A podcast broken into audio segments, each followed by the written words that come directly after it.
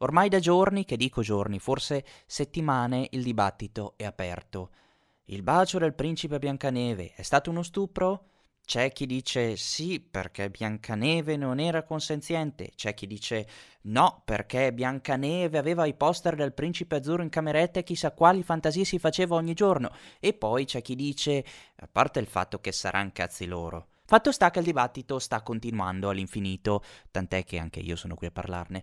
Un dibattito che riguarda sia Biancaneve, ma in generale anche tutte le altre fiabe principesche. Tanti si chiedono, è lecito far vedere ai bambini questi cartoni pregni di vecchi ideali sessisti?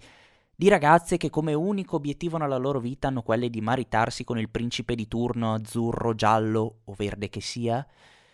Capisco che può essere una questione delicata, i bambini dai cartoni traggono degli ideali e insegnare a una bambina che la sua massima aspirazione nella vita sia trovarsi un riccone da dissanguare non sia il massimo, ma arrivare addirittura a censurare un capolavoro dell'animazione mi sembra esagerato, soprattutto se lo facciamo solo per questa scena. Cioè, vogliamo analizzare tutto il contesto? Forse è il caso di farvi uno dei miei riassunti male.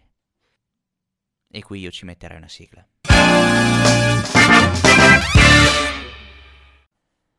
Biancaneve è una principessa che vive con il padre re. Morta la madre, il padre si sposa con Grimilde, che già il nome Grimilde sarebbe da censurare.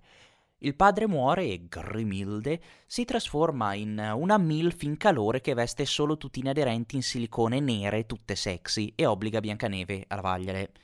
Un giorno il principe Florian, sono la questione del nome, nota Biancaneve per la sua bellezza so se rendo, non è che gli parla, si conoscono, lui trova in lei una ragazza in gamba.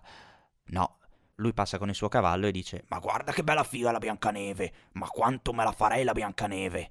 Nel frattempo la milfona in lattice chiede ogni giorno al suo specchio magico chi sia la più bella del reame.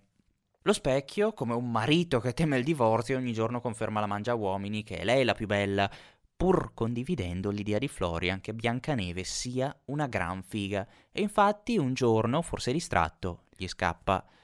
Grimi, adesso la, la, chiamiamo così, Grimi va su tutte le furie. Lei deve essere la più bella. E allora cosa farà mai? Andrà dal chirurgo plastico a rifarsi le tette? No, chiede a un cacciatore di uccidere Biancaneve, così, come fosse nulla. Cacciatore accetta, perché non dovrebbe accettare di uccidere una ragazza, ma il cacciatore accetta sperando chissà cosa in cambio da Grimilde. Ma non ce la fa. Biancaneve è troppo bella. Fosse stata orrenda l'avrebbe uccisa in diretta Instagram, ma sai, come puoi uccidere una ragazza bella? Una ragazza bella deve andare a fare da spalla ad Amadeus al festival. Allora invita Biancaneve a scappare e porta alla MILF il cuore di un cinghiale.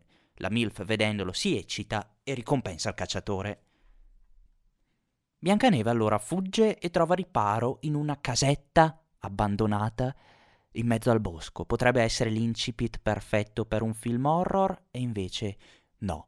Nella casetta ci abitano sette sudici nani minatori, manco fosse un programma di real time, e lei, che è una donna, si offre per pulirgli la casa in cambio del soggiorno. I nani, pur non essendo amanti della pulizia, ma morti di figa, accettano. Ma purtroppo lo specchio non riesce a stare zitto e rivela a Grimi che Biancaneve è ancora la più bella del quartiere. La Milfotta allora si trasforma in una vecchia e avvelena una mela da far mangiare a Biancaneve. Biancaneve in questo punto dà un buon esempio ai bambini mangiando la frutta, morde la mela e muore. I nani trovano la vecchia, la buttano giù da un burrone e organizzano una veglia funebre per Biancaneve. Guarda caso Florian in quel momento stava canticchiando nel bosco sul suo cavallo. Vede la ragazza morta, si ferma e fa la prima cosa che farebbe uno quando si imbatte in una ragazza morta. Se la limona.